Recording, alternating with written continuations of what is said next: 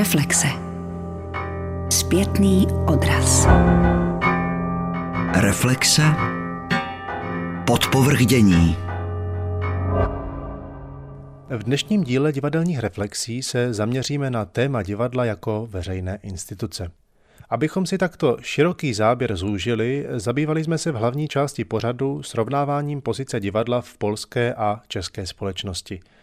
Mými hosty zde byli Magda Jiřička-Stojovská, Jan Jiřík a Martin Bernátek. Společně nás zajímalo, jak veřejnost vnímá divadelní instituci a naopak, jak jde divadlo veřejnosti svou komunikací naproti.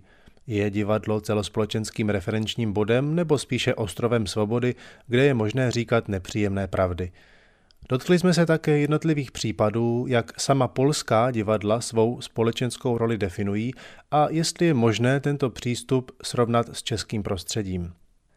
Jako doplnění této debaty uslyšíte dvě ukázky z antologie současné polské divadelní teorie. Knihu s názvem Divadlo v průsečíku reflexe editora Jana Roubala vydal v minulém roce Institut umění divadelní ústav. Čte Veronika Štefanová. Vojtěch Dudzik, text z kapitoly Svět vzhůru nohama, jaký to má vše smysl. Důležitější než psychologický aspekt se zdá aspekt společenský. Dočasné nastolení světa naopak znamená přechodnou institucionalizaci nepořádku, vytvoření dočasného autonomního světa alternativní skutečnosti. To, že se předem ví o této dočasnosti, jež se připomíná mezi jiným výrazným zahajovacím, proklamačním a posléze i ukončujícím aktem onoho světa, umožňuje ostatně jeho vyvolání. Tímto způsobem by se karneval stával prostředkem regulace a kanalizace společenské nespokojenosti nebo takzvaným rituálem rebelie, pokud bychom využili termínu Maxe Gluckmana, vytvořeným s cílem popsat podobné dočasné opouštění každodenního pořádku, které zjistil při zkoumání afrických společností. Na základě tohoto pozorování praktik, jež vedly ve Svazísku k veřejné kritice krále během určitých svátků, tehdy povolené bez ohraničení, Gluckman dokládá, že zdánlivé protesty proti existujícímu systému ve skutečnosti směřovaly k udržení nebo dokonce k utužení určitého stanoveného pořádku. Sváteční erupce předstírané nespokojenosti nepodrývala závazný systém, nedocházelo totiž k faktické rebelii, ale pouze k její imitaci, což neutralizovalo konflikt a uspokojovalo potřebu vzepřít se nepohodlnému pořádku. Podobnou funkci realizované vzpoury by tedy naplňoval institucionalizovaný nepořádek karnevalu. V tomto duchu švýcarský etnolog Peter Weidkuhn považoval karneval za kulturní instituci regulující nebo ritualizující permanentní společenské konflikty. A Umberto Eco zastvrdil, že karneval může existovat jen jako autorizovaná transgrese. Připomíná totiž existenci práva, jehož překračování imituje.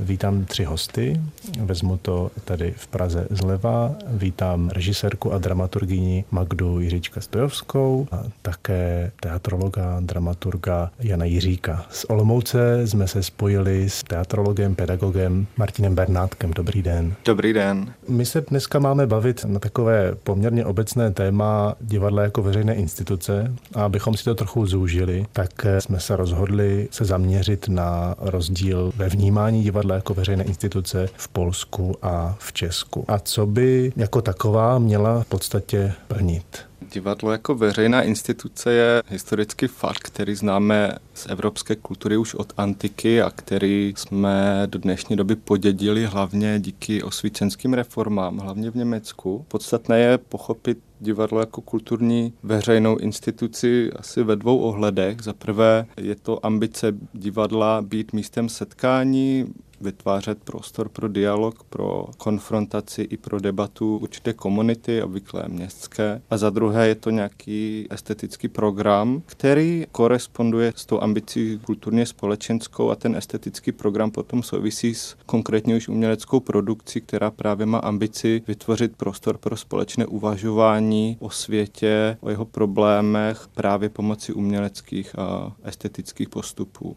Takže na jedné straně máme tu ambici, řekněme, divadla být místem, kde se lidé můžou setkat, a s tím souvisí i určitá umělecká tvorba, která právě pomocí emocí a estetických postupů toto setkání podporuje. A ten společný jmenovatel je myslet kriticky o světě, mluvit o tom, čím jsme. Historicky to bylo měšťanstvo, střední třída. Nyní myslím si, že ten prostor pro divadlo jako veřejnou instituci je radikálně otevřený právě všem, řekněme, nenormativním identitám a veškerým problémům už globálním, nejenom teda evropským. Ano, ten koncept máme tradičně minimálně v tom středoevropském prostoru daný od vzniku moderního uměleckého divadla a je spojený s měšťanským divadlem, tak jak to definovalo to německé osvícenství. Samozřejmě ten koncept se různě mění, protože je potřeba, aby divadlo jako spíš instituce kultury, takhle bych to pojmenoval, reagovalo na aktuální potřeby té, které společnosti, pro kterou to divadlo vytváří, ať už tedy esteticky, anebo i v těch mimodivadelních funkcí,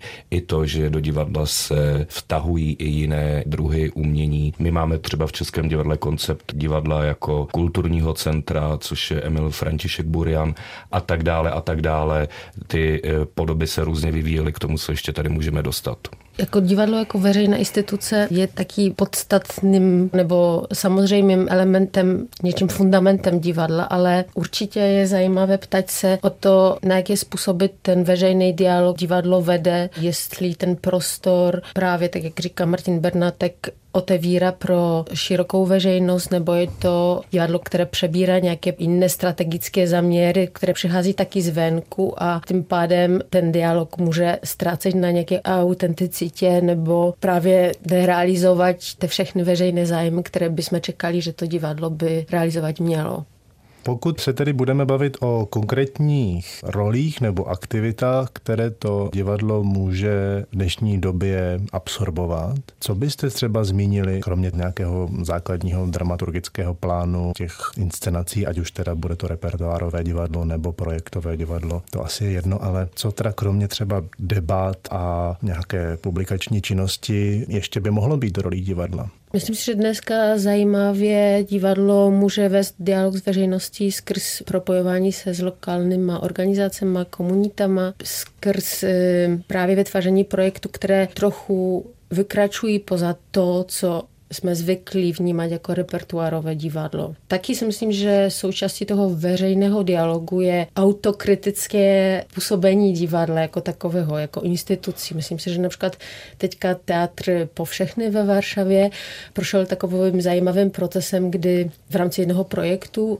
Dorozumění dělali se rozhovory s 50 pracovníky toho divadla a na základě těchto rozhovorů se stanovily nějaké nové manifesty nebo kodexy práci, podle kterých to divadlo se pojmenovalo feministickým divadlem a takhle snaží se vůbec, nejdřív si položil otázku o to, podle jakých principů, jestli to jsou demokratické principy, funguje jako instituce kultury a dále odpovědělo si, že ty principy určitě nejsou demokratické, ale spíš zakladají se na nějaký patriarchální modelu, který nevychovuje většině lidí zaměstnaných v tom divadle a tak skrz dialog s organizací, která přišla zvenku a dialog s pracovníkama, úplně jinak začalo přemýšlet o svojí totožnosti na mapě institucí kultury v Polsku. Mně to přijde zajímavý vzhledem k tomu, co říkal Martin Bernátek. Moje otázka o tom, co říkala Magda, by byla, jestli tím pádem tedy divadlo, v tom případě Teatru Powszechného a tady té feministické instituce, vlastně nepřebírá nějakou tu roli nebo nesupluje roli toho normotvůrce. Že to je vlastně i v tomto smyslu konkurenční politické prostředí, které produkuje alternativní společenské normy.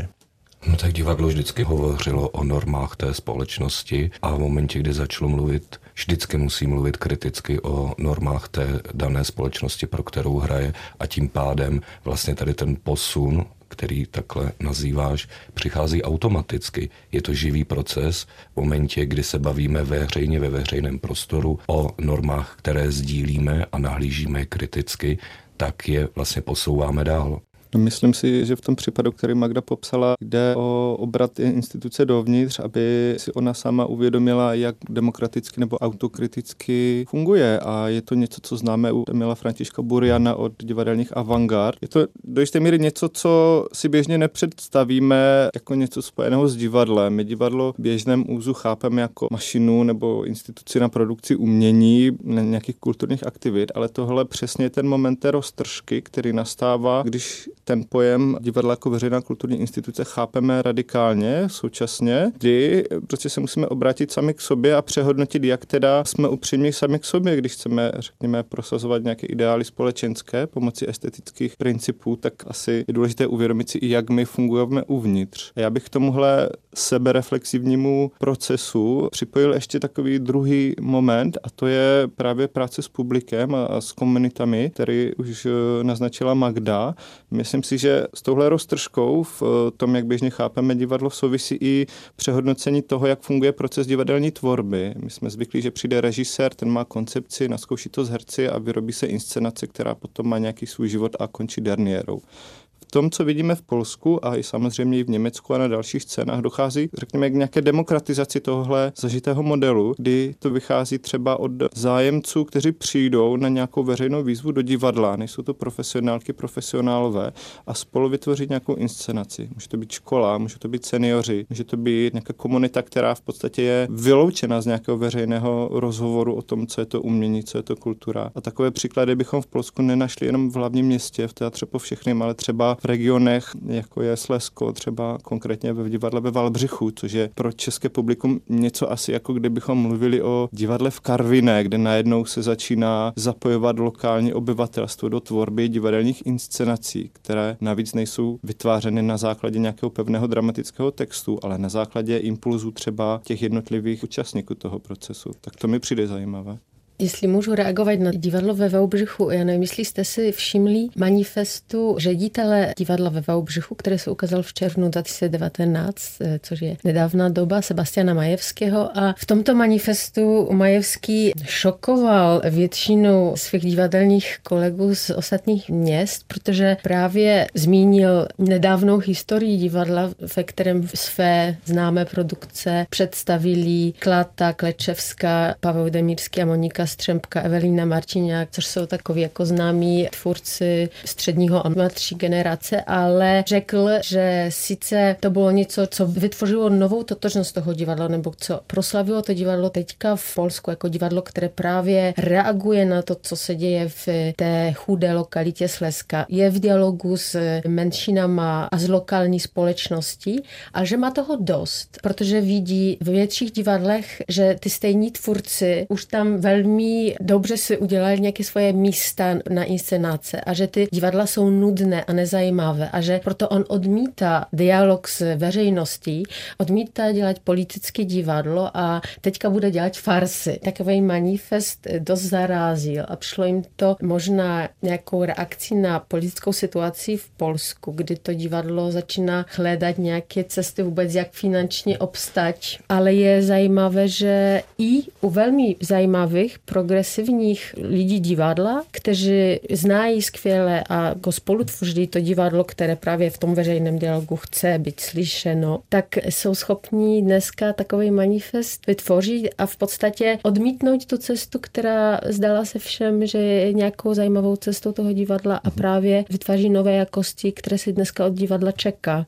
A Magdo, jak si to interpretuješ, tohle gesto? Jako provokaci směrem k vlastní komunitě? Jako cestu vymanit se už z nějakého stereotypu, který byl spojený s takovouhle činností, s takovýmhle typem tvorby, který byl aktivně politicky, angažoval místní obyvatelstvo a tak dále? Nebo jako vážně míněný obrat toho tvůrce v jeho kariéře? Určitě, jak známe Sebastiana Majewského, je to do jisté míry provokace, ale neumím si úplně představit, co by měla vyvolat. Možná potřeboval by on sám nějaký dialog s tu veřejností, která jako na tu provokaci přinese nějaké výrazné gesto, které pojmenuje, co nového dneska divadlo potřebuje. Protože v tom manifestu Majewský píše, že už má dost divadla, které je site-specific, dost divadla, které se obchajuje v diskuzích a vtahuje publikum, do diskuzí, takže je tam jako všechny ty věci zpochybnil a myslím si, že je to možná jeho osobní frustrace, že neví už, co sám jako ředitel toho divadla by mohl nabídnout dnešní veřejnosti, aby to divadlo zase udrželo se na mapě divadelní Polska jako divadlo, které ten dialog aktivně iniciuje, posiluje. Protože on byl součástí tohoto proudu docela výrazně a vzhledem k tomu, co se v Polsku děje, tak ta potřeba pracovat s lokální komunitou je dneska daleko podle mne důležitější, než jsme třeba viděli na začátku století, kdy polská divadla se vůči jiným komunitám anebo svým lokálním komunitám začala otvírat. To, co se třeba dělo v Teatru Powszechném kolem Prokletí Olivera Ferliče a ta podpora diváků, tak ta vlastně tu divadelníci získali tím, že vlastně už když nastoupilo nové umělecké vedení, Pavel Lisak a Pavel Štarbovský, tak začali vědomě pracovat s tou lokální společností. Možná je dobré doplnit, že ten Teatr Powszechny sídlí v té menší části Varšavy nad Praze, která je specifická i kulturně, a tedy ta pozice trochu být v centru, ale mimo centrum může přinášet tomu divadlu právě tenhle zajímavý rozměr nebo tu zajímavou výzvu. V souvislosti s Teatrem Powszechným, pokud u něho můžeme chvíli zůstat, bych já rád zmínil něco, co je velmi inspirativní pro české prostředí, a týká se to hlavně takzvané pedagogiky divadla, protože Teatr Powszechny má výborně zpracované metodické materiály pro vyučující, semináře pro školní skupiny, má velmi dobře vybudovaný systém dílen spojených s konkrétními inscenacemi a je to něco, co velice dobře pomáhá i vysvětlit, často třeba esteticky komplikovaná nebo i tematicky spletitá díla, která v tom divadle vznikají, a je to něco, co je chápáno jako integrální součást té divadelní práce, která samozřejmě v tomto případě má efekt na budování publika, na nějaký mezigenerační dialog, a není to jenom něco bokem, a to souvisí i s typem, řekněme, úvazku v tom divadle a tak dále. A myslím si, že tenhle rozměr té divadelní pedagogiky, které v českém prostředí velice dobře známe třeba z muzeí, z galerijních institucí, je něco, co v tom Polsku se velice za poslední dekádu rozvinulo, a je to určitě něco, co my si můžeme v našem prostředí vzít, inspirovat se, aniž bychom nutně museli debatovat přímo o té estetické úrovni těch představení, která může být pro řadu našich třeba kolegů z divadel třeba kontroverzní, nepřístupná, mají jiné východiska v Čechách, jinak byli vyškoleni naši režiséři a režisérky, ale tenhle rozměr té divadelní pedagogiky, který úzce souvisí s tím, jak chápeme divadlo jako veřejnou instituci, jako kulturní centrum, které je placené z našich veřejných rozpočtů, tak toto podle mě je něco velmi důležitého, co v Čechách můžeme přenést z Polska a z jiných zemí.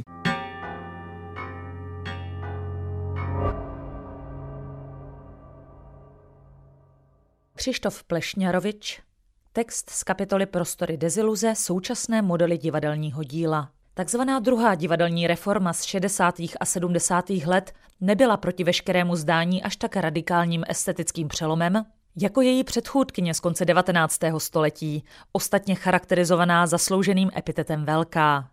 V druhé verzi scénických revolucí šlo více o kontestaci v rámci stávající kultury, v rámci společenského hnutí kontrakultury, než o vytváření stálejších programů nové estetiky, jež by přesáhly svým trváním několik divadelních sezon. Mnohem více se jednalo o revoluční vliv na ad hoc chápanou politiku, než o zdokonalování scénického zrcadlení společenského života. Odtud pramení obecné rozčarování účastníků celého hnutí, formulované již v 70. letech, které vyplývalo z nenaplnění nadějí univerzálnosti dalších, společenských utopií, jež mělo nové divadlo naplnit. Hlas divadla nemá při řešení společenských problémů žádný vliv.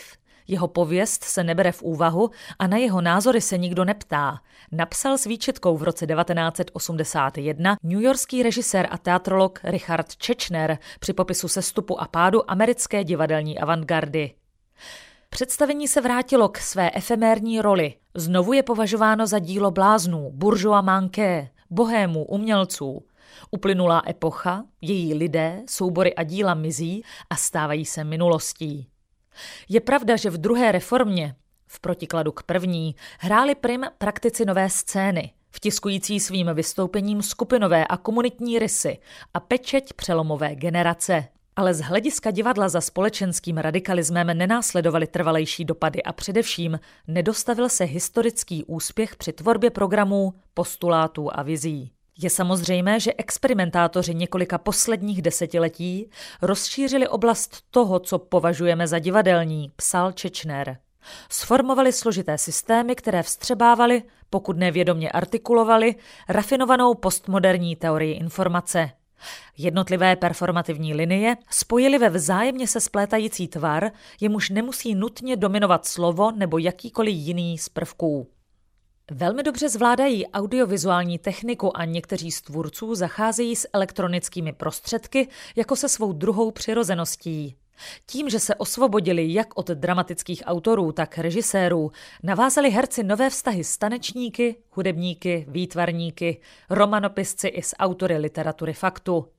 Širokým využíváním elementů okolní kultury navozují dojem tradičních divadel amerických, asijských i afrických národů. Byť zatím všechny tyto konceptuální, předimenzované snahy přinesly většinou jen narcistické výsledky, není to tak strašné. Když zeslábl vliv utopií přetváření světa prostřednictvím divadla a formování nových společenských uskupení jako divadelních komunit a formování skupin diváků v revoluční oddíly, vyjevila se řada nečekaných kontinuit, mnohdy překvapujících analogií, mezi prvním a druhým vydáním reformy. Když se začala rekapitulovat zkušenost éry kontrakultury, ukázalo se, že přes změnu jazyka programů, vzývaných konvencí a stylů, se horizont požadavků, popravdě řečeno, od času skutečně velkých reformátorů současného divadla příliš nezměnil.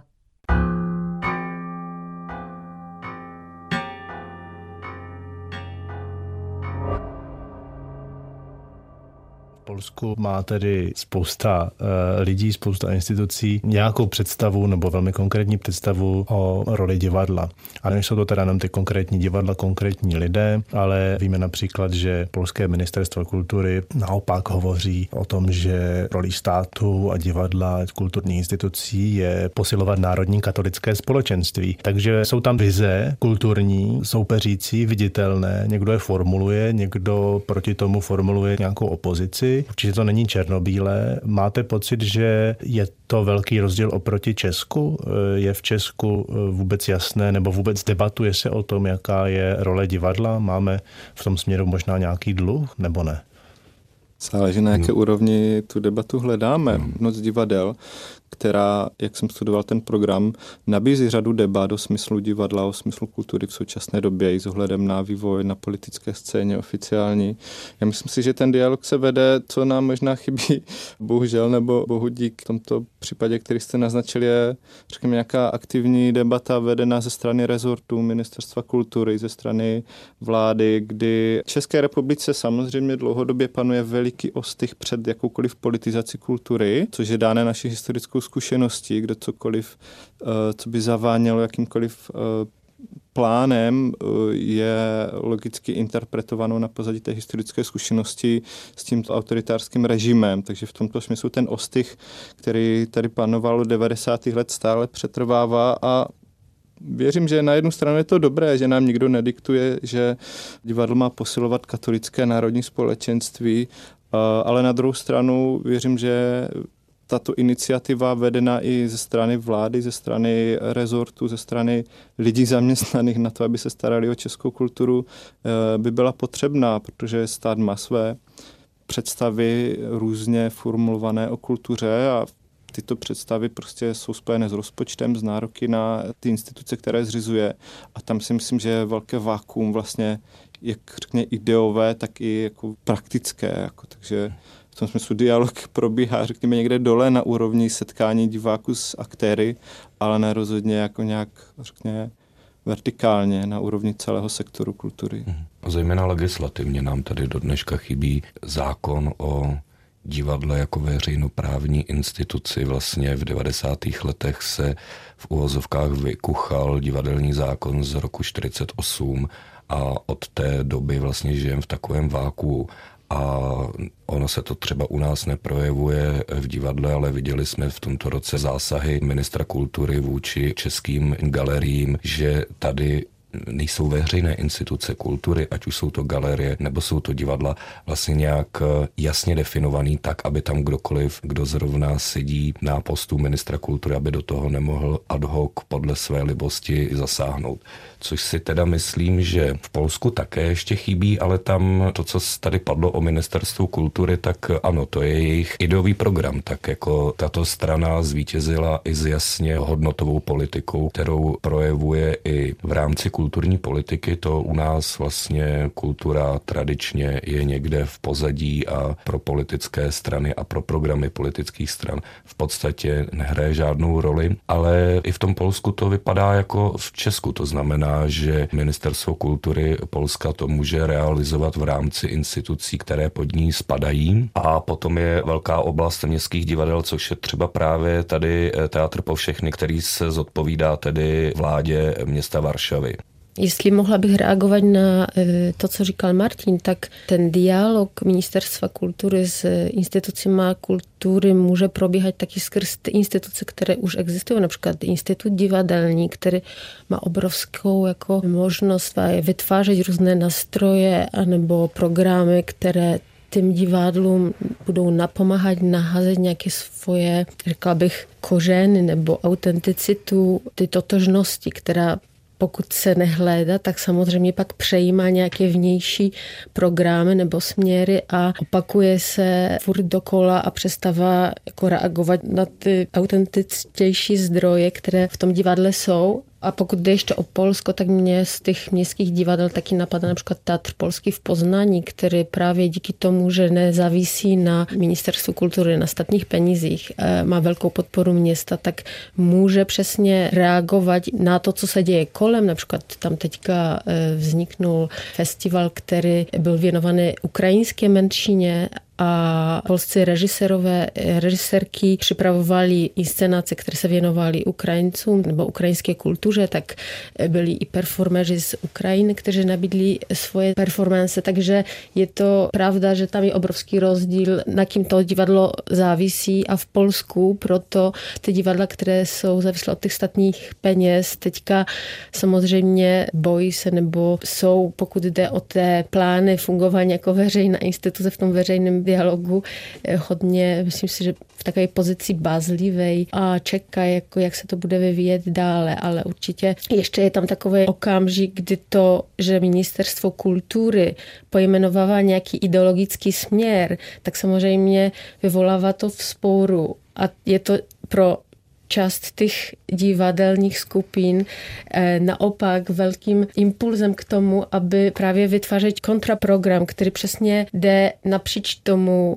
co by to ministerstvo čekalo. Takže já nevím, například vznikají v Polsku kvírové představení, že zmíním Michala Borčucha, Žáby, nebo teďka Viktora Rubina a Jolany Janíčak, představení, které bylo věnované vztahu Marii Konopnické a Marii Dulembiánky, Jar Tomaszewski taky, takže to jsou představení, které vůbec se ptají o to, jestli v divadle repertuárovém kvírové představení může vznikat. Ve chvíli, kdy to Ministerstvo kultury vytváří tak jednoznačný ideologický program, takže to divadlo nahází v sobě sílu na to reagovat velmi svěžíma, novýma věcma, jak v rámci festivalí, tak repertuárových nabídek a tak. No, já bych to, co se teďka říkala, viděl trošku obráceně, protože polské divadlo vlastně od přelomu 90. let se zabývá identitou, a nebo spíš různými identitami. A motiv feminismu, genderu, queer, jiných národnostních menšin, případně složitá polsko-židovská historie. To se v rámci polského divadla, a teďka opravdu mluvím o těch, řekněme, kamenných scénách, objevovala už od generace Varlikovského, Klaty a tak dále. Já bych řekl, že ta hodnotová kulturní politika současné politické reprezentace v Polsku je spíše reakcí na to, co se dělo v Polsku od toho roku 2000. A tato témata, veřejná diskuze o různých identitách, že můžeme být nepoláci, co se týče národnosti, že můžeme mít jinou psychosexuální identitu, to bylo v Polsku opravdu součástí, řekl bych, mainstreamu divadelního už dlouhodobě.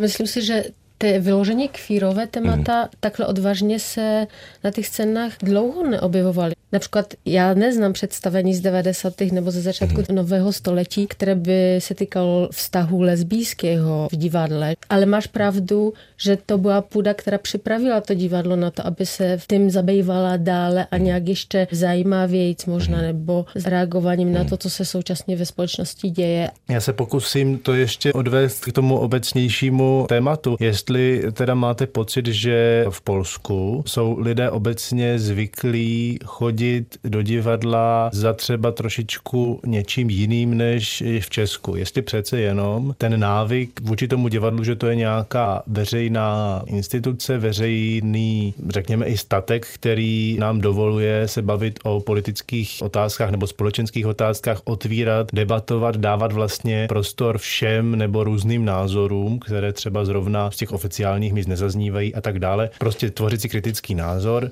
Jestli tohle to není v Polsku silnější než v Česku. Já bych to přerámoval. Myslím si, že se liší rámec, v jakým způsobem se mluví veřejně o divadle. My nedokážeme rozpoznat návyky publika, protože ten, kdo navštěvuje bulvární divadlo a intelektuálně náročné divadlo, z hlediska recepčních studií může mít stejný návyk a stejně bude uspokojen. Ale my můžeme rozpoznat, že například v Polsku divadlo ve veřejné debatě se rámuje jinak. Rámuje se přímo jako něco, co je součást společenského dění, co má i nárok mluvit aktivně i ostře o tom, co se děje společnosti. V Čechách tenhle rámec, tenhle jazyk, jakým mluví kritika, teatrologové i sami divadelníci o své práci, tak tamhle u nás je ten rámec jiný. A to si myslím, že je rozdíl. To, jak se divadlo chápe jako součást veřejné debaty, součást kultury, součást společnosti. To je ten rozdíl. A jestli teda můžete říct, jaký je ten rámec u nás? Jestli teda neexistuje něco, kde by česká divadelní teorie a kritika, potažmo i ty konkrétní instituce, měly třeba nebo mohly by zapracovat na vnímání té role divadla ve společnosti? Určitě. Já pozoruju takhle už pár let mimo centrum z Olomouce, že česká kultura obecně divadelní je spíše na jakousi skepsi k nějakému intelektualismu v divadle. Ať už jsou to režiséři, kteří málo mluví o své práci, cítí ostych v tom, že by měli formulovat veřejně mimo svoji tvorbu nějaké estetické postuláty. Spíše jsou zvyklí v uvozovkách mluvit tou tvorbou samotnou. Stejně tak v české divadelní kritice, alespoň co já tak čtu, panuje jakýsi ostych před používáním nějakých, řekněme, obratů, které by mohly zavánět jakýmsi jako nárokem na čtenáře, na jeho nějaké intelektuální schopnosti. Nějaká poststrukturalistická terminologie, to vám každý redaktor divadelních novin nebo Světa divadlo vyškrtne, protože je to něco, co je kdyby podle nich nepatří do nějakého úzu. Ale myslím si, že tahle skepse k nějaké intelektuální rovině, k tomu, že tvorba není jenom něco, co má dominantní estetickou funkci, ale co nutně má i ty funkce ostatní. To je podle mě ten rámec naší debaty, jo? Takový jako ostych vůči myšlení, které bolí, které je spletité, kterému ne každý porozumí divadlu, prostě které je intelektuálně náročné, ale mám dojem, že toto je ten náš rámec, který samozřejmě takhle jako jsem improvizovaně spíš naznačil. Jakoby jistá zapouzřenost sama do sebe, jestli tomu dobře rozumím, Martine. Zapouzřenost v tom, jakým jazykem o sebe mluvíme. No, že my mluvíme v jakémsi estetismu o své tvorbě, což je dědictví, řekněme, 90. let, podle mě. A ta roztržka ještě nenastala. Nastává u té nejmladší generace, jako je třeba Otto Kaupinen, Michal Hába v nějakých ohledech. Ale myslím si, že je to něco, co souvisí hodně s jakým způsobem vypadá vysoké školství na akademii. Ten důraz na to, že divadlo je umění a tvůrce je svrchovaný mistr nebo mistrině, je něco, co potom se rozlévá do kritiky, do toho, jak si diváci mají zájem o divadlo a tak dále. Ta zapouzřenost souvisí v tom estetismu, ne jako v nějaké lokálnosti. Jako. Myslím si, že české divadlo má dobré vztahy se zahraničím. Tvůrci jsou inspirováni rozhodně, nejsme zapouzřeni jako kdyby v nějaké české bublině. Já jsem to nemyslel teďka vůči zahraničí, ale vůči, řekněme, jiným druhům umění, případně to, co třeba já vidím v Polsku a co absolutně absentuje v České republice, a to je to, že různí intelektuálové se odvolávají na aktuální inscenace běžícího repertoáru, repertoárových divadel v Polsku, to znamená filozofové a tak dále, co tady v českém divadle nevidím. Možná takhle trošku u nás funguje dokumentární film, ale že by divadelní inscenace byla východiskem k nějaké celospolečenské diskuzi, do které by se zapojili právníci, filozofové, sociologové, dialogové a tak dále.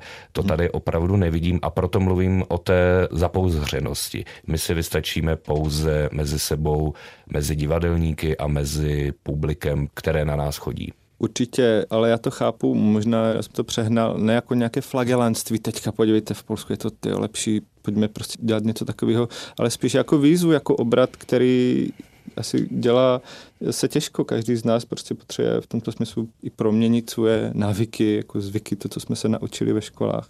Takže beru to jako výzvu, než nějaký spílání. Já jsem tím taky nechtěl říct, že je to v Polsku lepší, jenom, že i toto je možné a toto nám třeba chybí. Poslední bych se možná zeptal Magdy, jestli chce něco říct, protože ty jsi insider dneska už v obou oblastech, ale přece jenom jak se na to díváš z pozice někoho, kdo vystudoval v Polsku a vyrostl v Polsku. Já spíš se kladu teďka otázku, když Martin o tom mluví, jestli netýká se ten intelektuální diskurs taky divadlo jako institucí vůbec v Česku, že mám pocit, že ty polské najprogresywniejší divadla, na przykład jeszcze jsme tady nezměnili Biennale Warszawa, což je velmi zajímavá instytuce, která hlavně zdůrazňuje takovou vedecko-edukatywní a interdyscyplinární svoji aktivitu. Jestli ty divadla právě v Česku nesoustředí se velmi moc na ten repertuár, na to vytváření nowych projektów, które będą komunikować skrz umělecké hodnoty z divákem, ale nezabývá se pojmenováváním nějakých svých cílů nebo vízí, které právě by napomohly případně vytvářet tu debatu kolem divadla jako institucí vůbec. Mám pocit, že teďka, když jsem se připravovala k ty diskuzi, tak jsem narazila v Polsku na stránkách divadel nebo těch divadelních webů na spousta právě takových skoro manifestů týkajících se toho, jak to divadlo nadále si představuje fungování, v jakých oblastech chce rozšířit svoji aktivitu, jaké subjekty je zajímají, tak to musím si, že v Česku já to méně slyším. Více to slyším možná během nějakých festivalí, kde se to divadlo víc na chvilku profiluje, protože pojmenuje si nějaké heslo, kterým chce pojmenovat nějakou svoji aktivitu v dobu toho festivalu. A jak jsme to teďka měli například na Palmov, anebo nedávno na Pražských křižovatkách Nové scéně. Ale jinak chybí mi taková autoreflexe ty instituce jako divadla v Česku. To je ten pojem veřejnost. Divadlo jako veřejná instituce, divadlo zveřejněné, explicitní, které definuje, co chce a jak to chce dělat. Je to divadlo, které má program. Tak to je i zpátky té východící otázce, co to je teda veřejná instituce. Právě protože tam jsme zase otázky, v jakém rámci se tady divadla pohybují, co od nich veřejnost formou kulturní politiky měst třeba nebo zákonů, co od nich očekává. Jo, jenom, že to není úplně takhle jako jednoduchý v momentě, kdy tady je výrazný tlak na ekonomizace kultury i té veřejné, tak potom často si krademe prostor pro tuto diskuzi. To určitě. Já vám moc děkuju za diskuzi, děkuju do Olomouce Martinu Bernátkovi a děkuju tady v pražském studiu Magdě Jiřička-Stojovské a Janu Jiříkovi.